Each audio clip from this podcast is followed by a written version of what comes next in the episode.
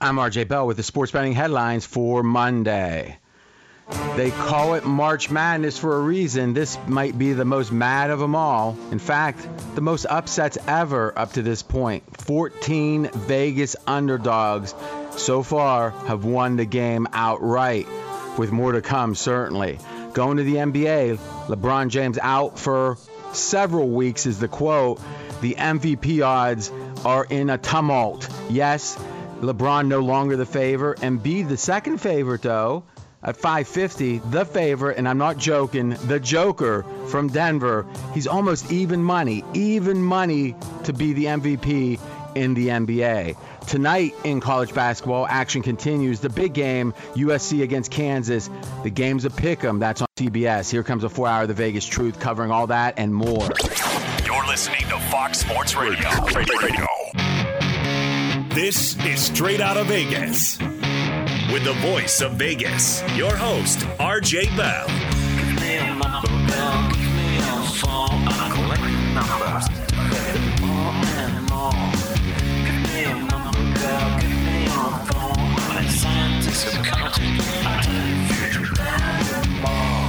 The pregame show America has always wanted.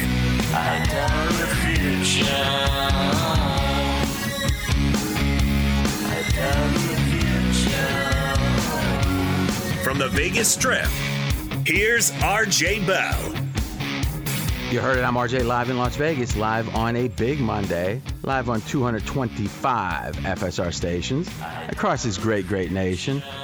You know, a good friend of mine, my best friend, really. We used to watch the tournament together and all the time growing up. And then later he'd come to Vegas and, uh, you know, before kids for him. And we'd watch the first round. And whenever there'd be like a, exciting play or a buzzer beater, he'd just say, "It's the madness. It's the madness."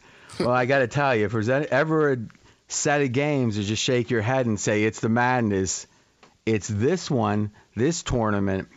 And I'll tell you, I think there's a rhyme or reason behind it, and we predicted it. We said this would be the most high variance tournament we've ever seen, and man, it has not disappointed and our best bet on what is going to be the sum of the final four teams' seeds over 10 and a half, it almost won already. It was that sweet of a bet. And we'll get it, break it all down and tell you what we expect moving forward. Sports bettors listen for the money. Sports fans listen to no more than their bodies. I'm the pro. He's the Joe in LA, Jonas Knox. Always good to be here, RJ. And yes, on a day in which many brackets have been busted, we've got some transactions around the NFL. But what is the Vegas lead here on this Monday? So, you know, you've heard the phrase uh, Schadenfreude, right? Uh, enjoyment of others' pain. Yes. Is it fair for me when I had Ohio State in the Final Four and like before like some people even got in their seats. They were eliminated, and I looked foolish. Is it is it Schadenfreude for me to say I'm not so upset that the whole tournament's been a tumult? Because it makes me look like oh okay. At the beginning it looked really bad. I, I think I, I could say that it's um not as bad. Would you agree jonas? Uh, yeah i had uh, illinois winning it all so i'm oh, long gone. I, I, I, I, had them in, uh, yeah let's just say this the the pros at pregame.com who you know again by the test of time the best there are they multiple ones of them thought Illinois was the only team that could compete with Gonzaga. So uh, we're going to get into, and I think the Vegas lead certainly is the tournament and all of the upsets. But I think there's some lessons we can learn that helps us, uh, you know, in the future games. Yeah, and this is the final day of the four game, four day, excuse me, opening weekend extravaganza for the NCAA tournament. It's the round of 32, one last set of games to get into the Sweet 16. But RJ, we have already seen a historic number of upsets so far in the tourney. Yeah, no doubt. And there's a bunch of ways to look at this. I think saying Vegas thought one team was going to win and the other team won has happened already 14 times. And it, you know, just considering when you have 16s versus ones and, you know, typically 15s versus twos, this year, you know, there was a 15, but the idea of it being uh, in the first, as of the most recent count, we had 45 games. The idea that 14 of them have an upset is is just something we just don't see. And then if you look at, well, how about the extreme upsets? Well, we've got a 15, and then we're going to have uh, a 14 and 13 are playing, so one of them is going to advance. So just having two above 12. Um, I just did some back of the napkin calculations going back to 1985.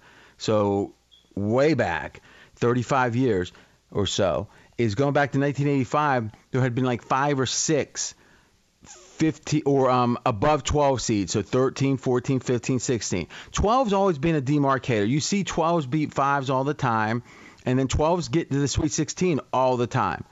But what doesn't happen is the 13s, 14s, or 15s, and then the 116 is 1 1 game. They don't usually get to the Sweet 16. So we're talking about a handful of times in 35 years, and we're guaranteed two of those this tournament. So you not only have at the the biggest upset level, this is historic, it's unprecedented. But then as you look at just the, the raw number of upsets, because sometimes you can have a chalky tournament, but a couple of big upsets. This is from top to bottom. So you're the eye tester for us, and we predicted it. We said, and I just want to see if our thoughts lined up with what you have seen we predicted the reason there'd be a high variance, which is another word for there's going to be a lot of things you don't expect, it's going to vary a lot, is because one, we don't know how good the good teams are. Because when you don't play as many games, when you don't play out of conference, uh, I remember one pick we made on the podcast. It was Colgate, and I think Colgate was 14 and one. Like they had played 15 games, and they were playing a team, Arkansas, that had played, you know, almost a full slate, but not quite.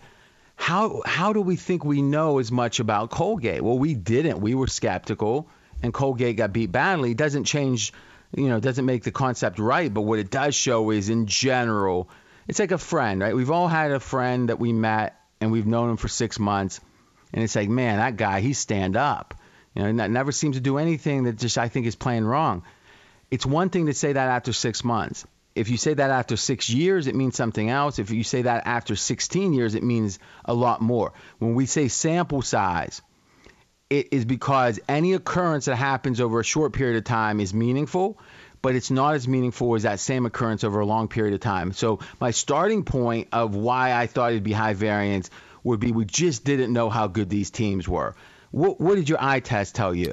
Yeah, I uh, looking at it now, it's kind of similar to what we saw maybe in college football in the sense that you remember the talk was, and, and listen, Dabo Swinney took shots at, at your Buckeyes and said, well, you know, they should uh, like. Well, he did before the game. Yeah, of course, and then you and then you watch the game and it wasn't close. Like you just watched the game and it was like it, it felt like a mismatch at times to where they could do things down the field that Clemson just couldn't do.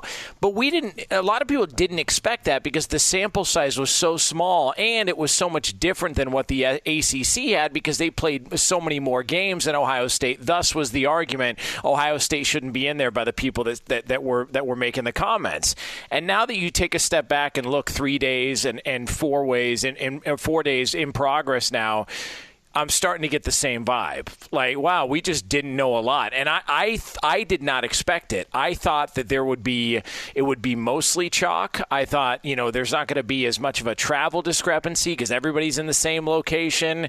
Um, you oh, know, so so you're saying some of the advantages that the pedigree teams typically get from the committee that aren't obvious, you're saying those would be diminished. Thus, you, um, I, I, guess what what was the rationale that you saw? And, and, and obviously, it's easy in hindsight to say, you know, oh, you were wrong. But I, I just want to understand why did you expect chalk given uh, this year's tournament situation? Be, because the less crowd, I thought, all right, so the uh, talent's going to win out. All right, emo- it's not going to be as uh, emotional, okay. and so the emotion portion of it is not going to be there like we've seen in previous mm. tournaments.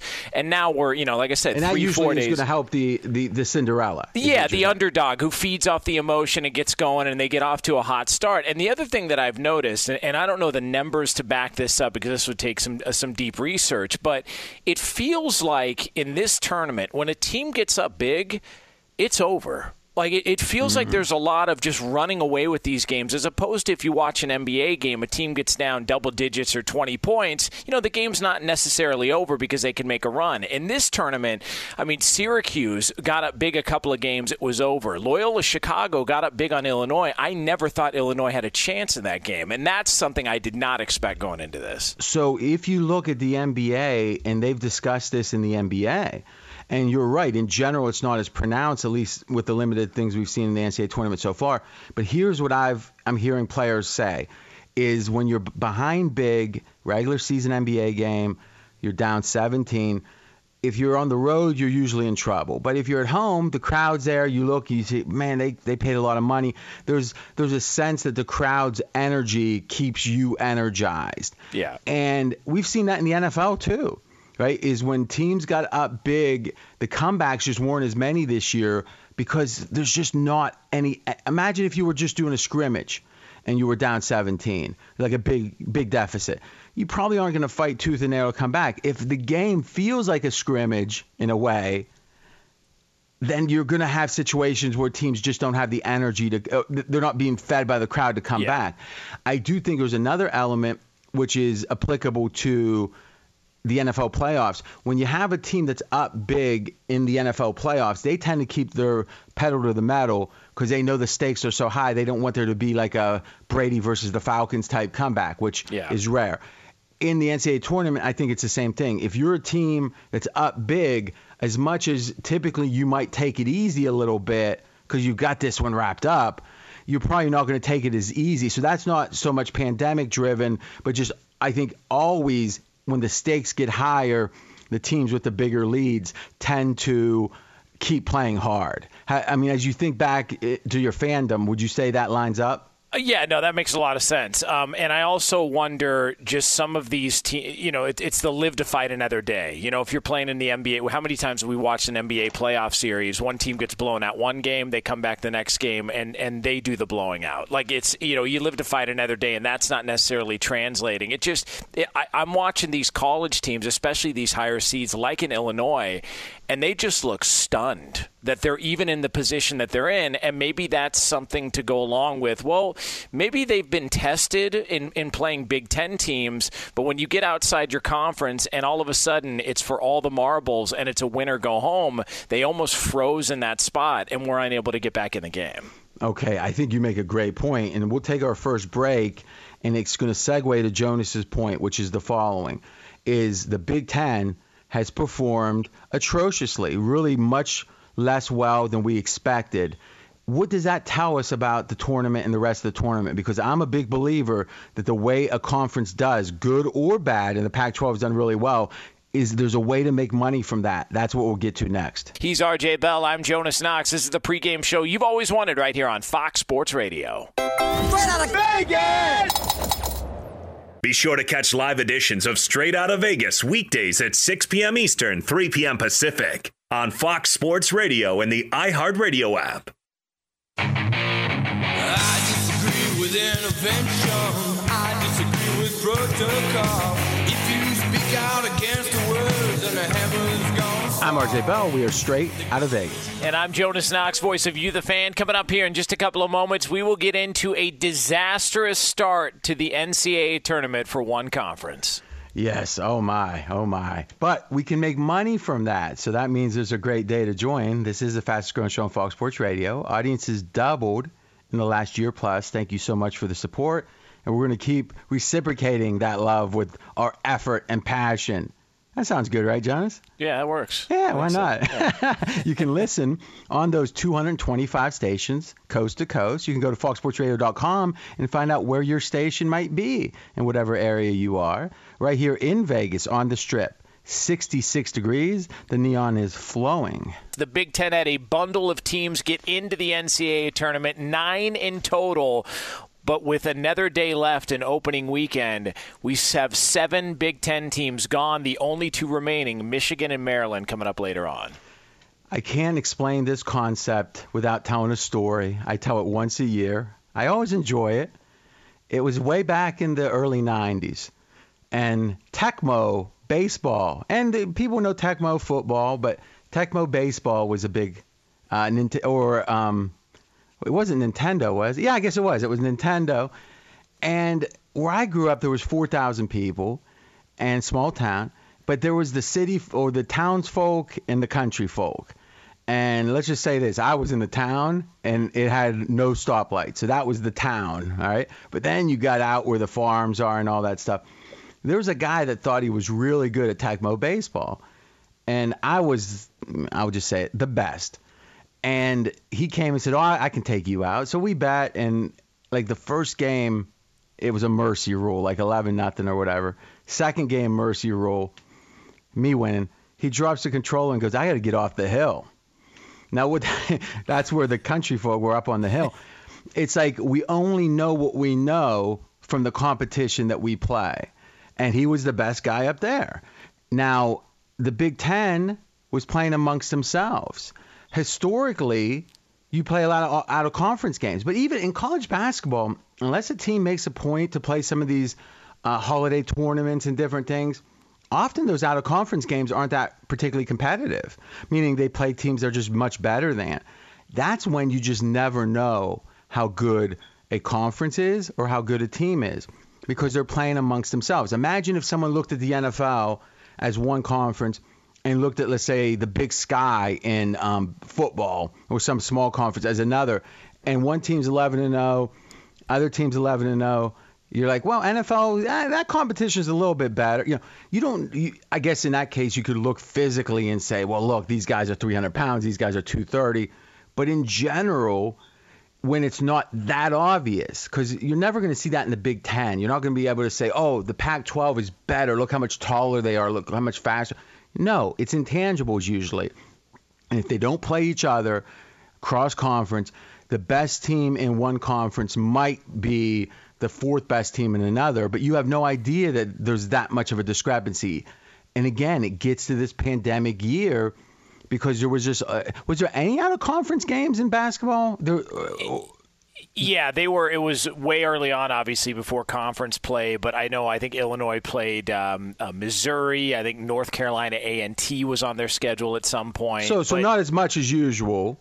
Eh, no, not as much as you, and and it was so long ago that I, and also you don't know. You'd have to go back to each game. I mean, you know, did COVID affect anybody in these games? You know, what what was it like early on in the season? They'll usually do the ACC Big Ten Challenge. They they did yes. that for a long time. And those those are the kind of things that you can really learn something because the theory is you're playing competitive teams, and if one conference does you know go six and two or whatever, it tells you something we didn't have the benefit of that this year. And you make a great point, and I'll let you finish, is when you were saying about how it's not just the number of games, but within those games, there was more variation because of random things like COVID absences, travel issues. So yeah. every game tells you a little bit, it seems like a little less than it typically would and there was less games cross conference also. Continue though. Yeah, and I was also going to say, you know, in making the comparison, we will do this during bowl season, to where you'll see yeah. during college football bowl season, people will go, okay, what did what conference do? And I've never been a believer that that tells me anything about the conference in bowl season Ooh.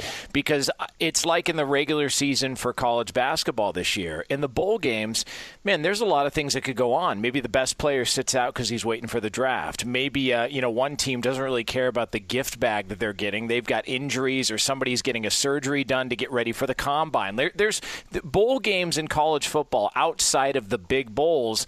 A lot of teams don't really get get uh, up for. You know, some teams might not be as excited to play as you would think they would be because they've got players that are looking after their own interests. In the tournament, I think it's the opposite it's one and done. It's sudden death, win or go home every single game. And to see one conference lose seven of nine when they were touted as the best conference all season long, I think that's a pretty damning look. Now you're making some a really good point. So let's think about what Jonas is saying here. I'm RJ Bell, straight out of Vegas.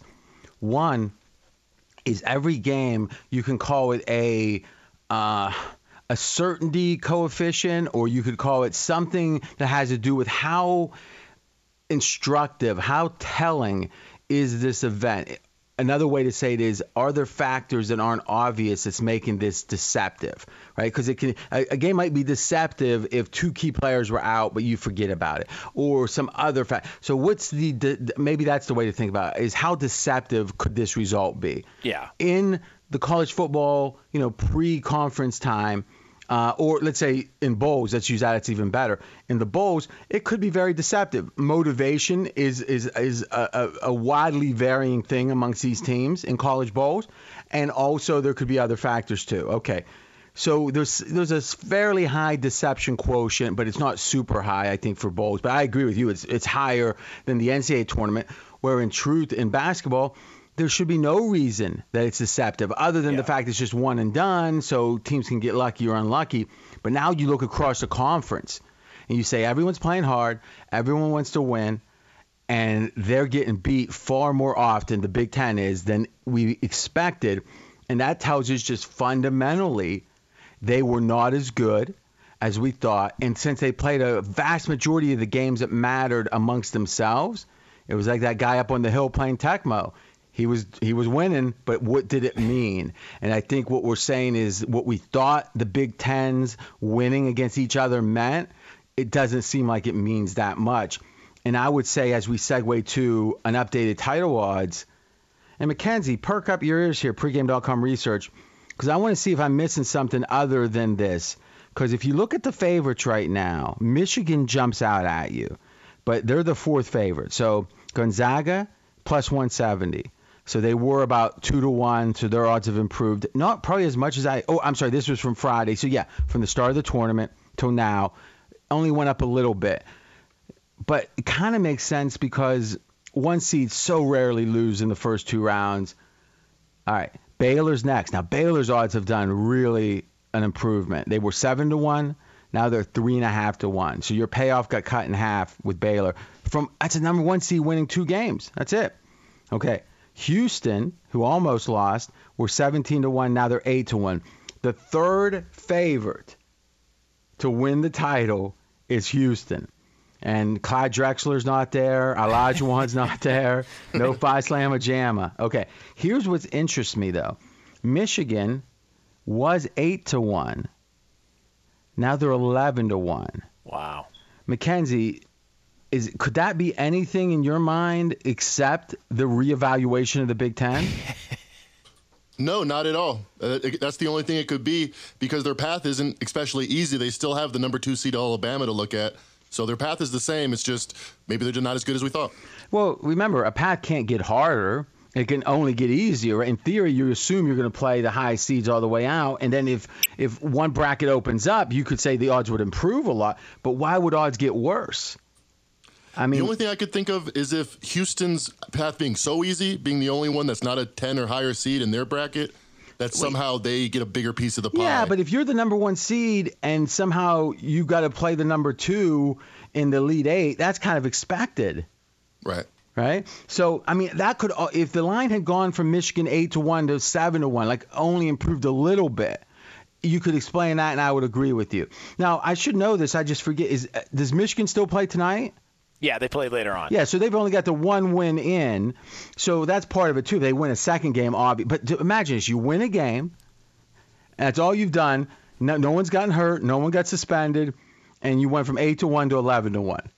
if you if you ever wondered how serious the betters take this idea that when a conference does poorly or strongly, you got to take it as meaningful to reevaluate all the teams in that conference. It's that Jonas, right? I mean, that's crazy. Yeah, well, it's like uh, one guy on, on, the team does something stupid, and everybody's got to run laps afterwards. It's like Michigan's now got to run laps because nobody else could hold up their end of the bargain in the Big Ten, so now they get punished for it from the betters. So yeah. So that's Jonas Knox. I'm RJ Bell. So Mackenzie, I'm looking at my printout here and I'm not quite sure. So is it Gonzaga, Baylor, Houston in order? There's no team ahead of them, or yes.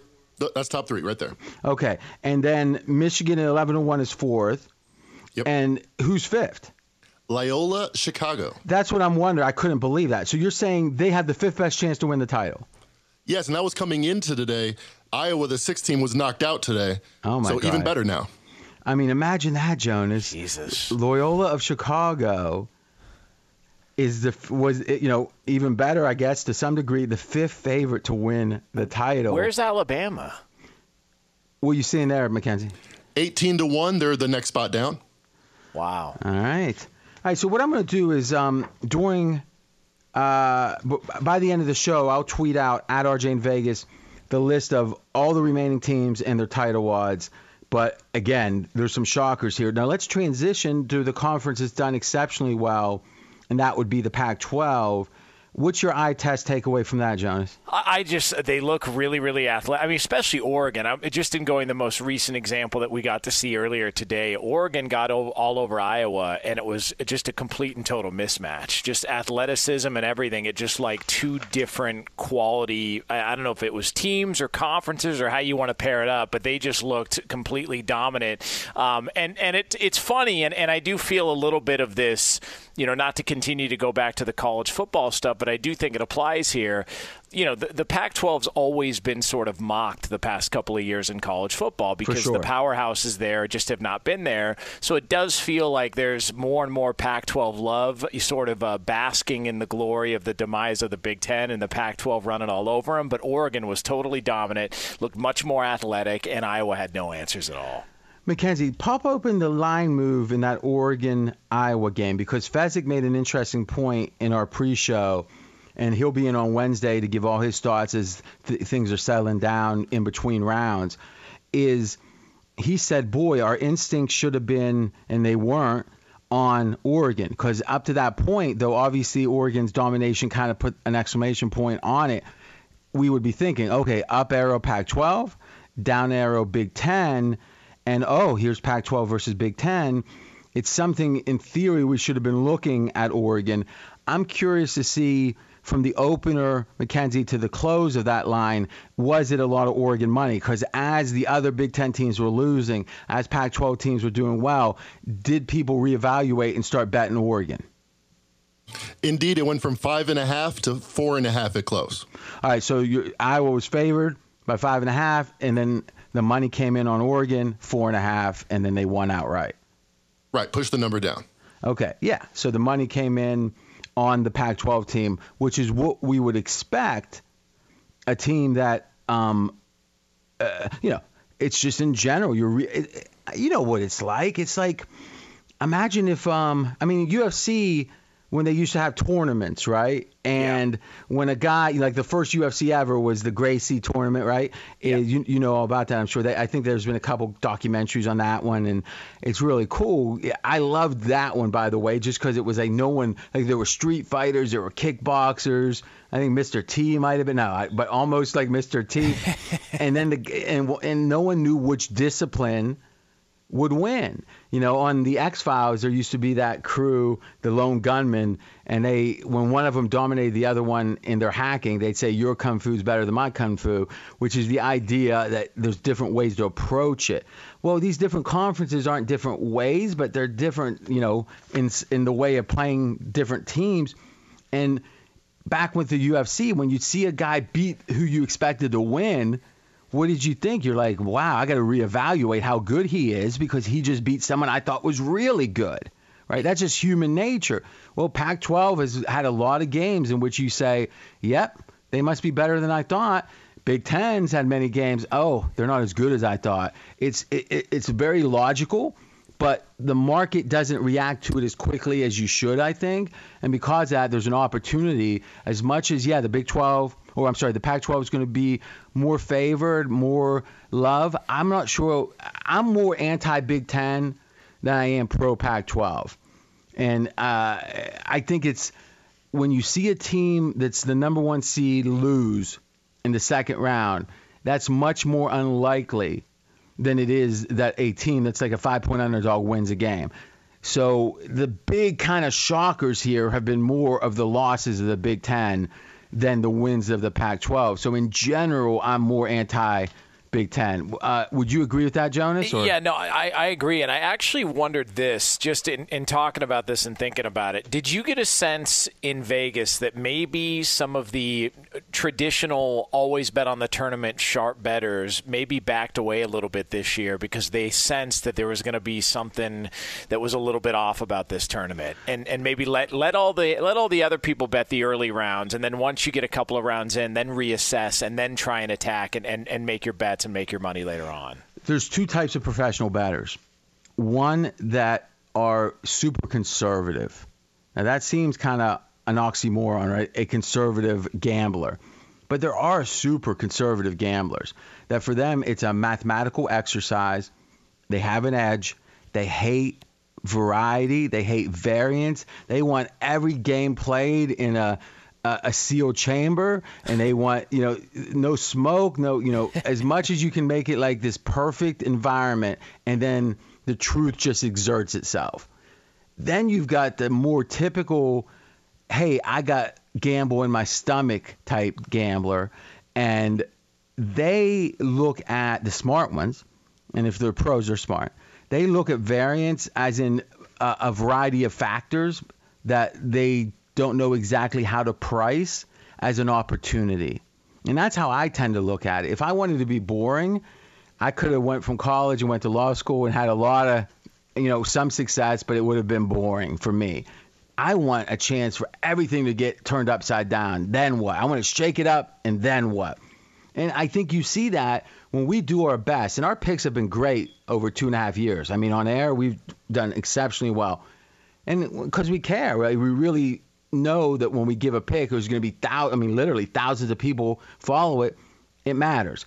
But I think when things have been shook up is when we've done our best. And to me, it's hard to imagine a better pick than to say, okay, we're going to go official best bet. I said it was the bet of the tournament over 10 and a half for the sum of the final four teams. When you sum them up, the very fact that there was one game Fezzik said, I don't remember which one it was. If it had gone the other way, we would have won it already. Like if even if the best four teams would have made it from the not even 16 live, like with 20 live. So I mean, knock on wood, but I can't see us losing that one because we said, how do we take advantage of the uncertain? To me, you can cry about the darkness, Jonas, or you can light a candle. All right, and I'm the type that lights candles let's hope this game goes over because I'm, or let's hope these uh, sum goes over because I'm really living this up. Hey, you know, I'm going to act like I'm being humble here and say we got to see what's trending, but really, I think I've said enough. Be sure to catch live editions of Straight Out of Vegas weekdays at 6 p.m. Eastern, 3 p.m. Pacific. Straight Out of Vegas here on Fox Sports Radio. I'm Jonas Knox, voice of you, the fan. He's the voice of Vegas, RJ Bell. Okay, we'll take our final break. When we come back, the biggest game of the night, USC Kansas, we'll break it down. And in case you were watching the tournament all weekend, we'll give you the three things in the NFL with the free agency you want to make sure you understand. You didn't want to miss these. He's RJ Bell. I'm Jonas Knox. This is the pregame show you've always wanted right here on Fox Sports Radio. Straight out of Vegas! Fox Sports Radio has the best sports talk lineup in the nation. Catch all of our shows at foxsportsradio.com. And within the iHeartRadio app, search FSR to listen live.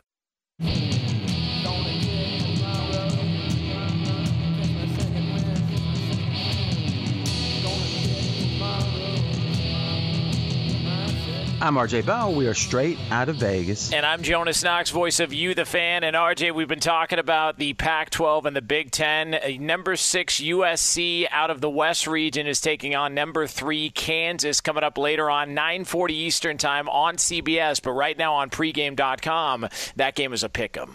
Yeah, six seed versus a three, but Vegas says these are even teams. And why would that be? Two factors. One, as we said, pro Pac 12. And UCLA is up big right now. Assuming they keep about their margin, it will be 8 0 straight up, Pac 12. That's perfect. 8 0 against the spread. Now that's impressive, but even more impressive, we have the ATS margin. That means how many points do you win or lose against the spread by? Because all wins aren't created equal. If you win by two, oh, got lucky. If you win by 17, you dominated. Well, the ATS margin for the Pac 12 is plus 17 points per game. Another way to say that is literally every game that the Pac-12 has played, you add them all up, they've exceeded expectations by 17 points in each game per game. So this isn't oh we're off by a bucket, we're off by two. No, off by 17 points. Now some of that's good variance, but some of it is the Pac-12 is just much much better. So wouldn't than we thought. So wouldn't it make sense? Oh look, there's a Pac-12 team. Let's think better of USC. On the other hand, this is the big game on CBS against Kansas. The game's pick 'em. Why? Because five players out COVID for Kansas. One of them, the second leading scorer. And that leads me to my opinion on the game. If you do like Kansas, look first half because I think fatigue is going to be an issue. Because when you take away five players, even if only one is really important, the bench gets thinner, the rotations get tighter, and it's a 48 hour turnaround. And remember, teams don't often play college basketball games with just one day off. So having a second game in a row, thinned out team, I think Kansas, if they suffer for that, it will be mostly in the second half. So if you like KU, look first half. If you like UCLA, maybe look second half. And RJ, some bad news as we transition to the NBA for the Los Angeles Lakers. LeBron James, a high ankle sprain. He is going to be out for the foreseeable future, which puts a dent into his MVP campaign. But doesn't hurt at all our 12 to 1 to win the Pacific Division bet on Phoenix. not I'm not saying all. I was hoping for that. I mean, I don't have a voodoo doll or anything. I it's almost impossible to believe that if you told me mid March that a guy nicknamed the Joker, Jokic, a guy people call the Joker because they don't want to say Jokic, is the favorite to win the NBA MVP. And I'll be candid, he's a huge favorite. He's plus 110. All right, that means 100 wins you 110. That's even money. The Joker is even money to win the MVP. Embiid is five and a half to one. Injury issue, obviously. LeBron now six to one. Giannis, he's surging. Giannis was 15 to one Friday. Now he's seven and a half to one. Your payoff cut in half. James Harden down to seven to one at one of the sharp books in Vegas, the Westgate. Ten to one generally. We've got him at 30 to 1, Jonas. Another nice ticket. Now, a little NFL talk. Yeah, and we've got a busy weekend, obviously, in the NFL. Some not so good news, though, for Deshaun Watson. Another lawsuit has been filed, so he's dealing with uh, his issues there as the Houston Texans and him continue to go through a tumultuous offseason together. Tomorrow, we're going to really break this down. But in general, what I want to talk about quickly is the Patriots because you're seeing a lot of the times the Patriots on the winners list, and a lot of the time you're seeing them not as much, but on the losers list. I think both parties are right. The key here is New England had a ton of money to spend, thus they were going to spend it. The catch 22 is when you are when you got more needs in free agency, it means you can't wait for the best deal. Sometimes it's like if the last car, you know, last bus out of town is charging you extra, it's either that bus or nothing. You pay extra if you need to get out of town. Patriots need a lot of players, and they've bought a lot of players. I think they've done a really good job, but a lot of people might be confused by the different perspectives. I think given how many players they needed, the Patriots have done a really good job. Their Super Bowl odds have improved greatly from 50 to 1 down to 28 to 1. I agree, good things for the Patriots. We are straight out of Vegas. If you missed any of today's show, including a deep dive and the Vegas perspective on what is wrong with the Big Ten in the NCAA tournament and how you can take advantage of it, you can check out the podcast at foxsportsradio.com. We are back tomorrow, 6 p.m. Eastern Time, right here on Fox Sports Radio. Straight out of Vegas!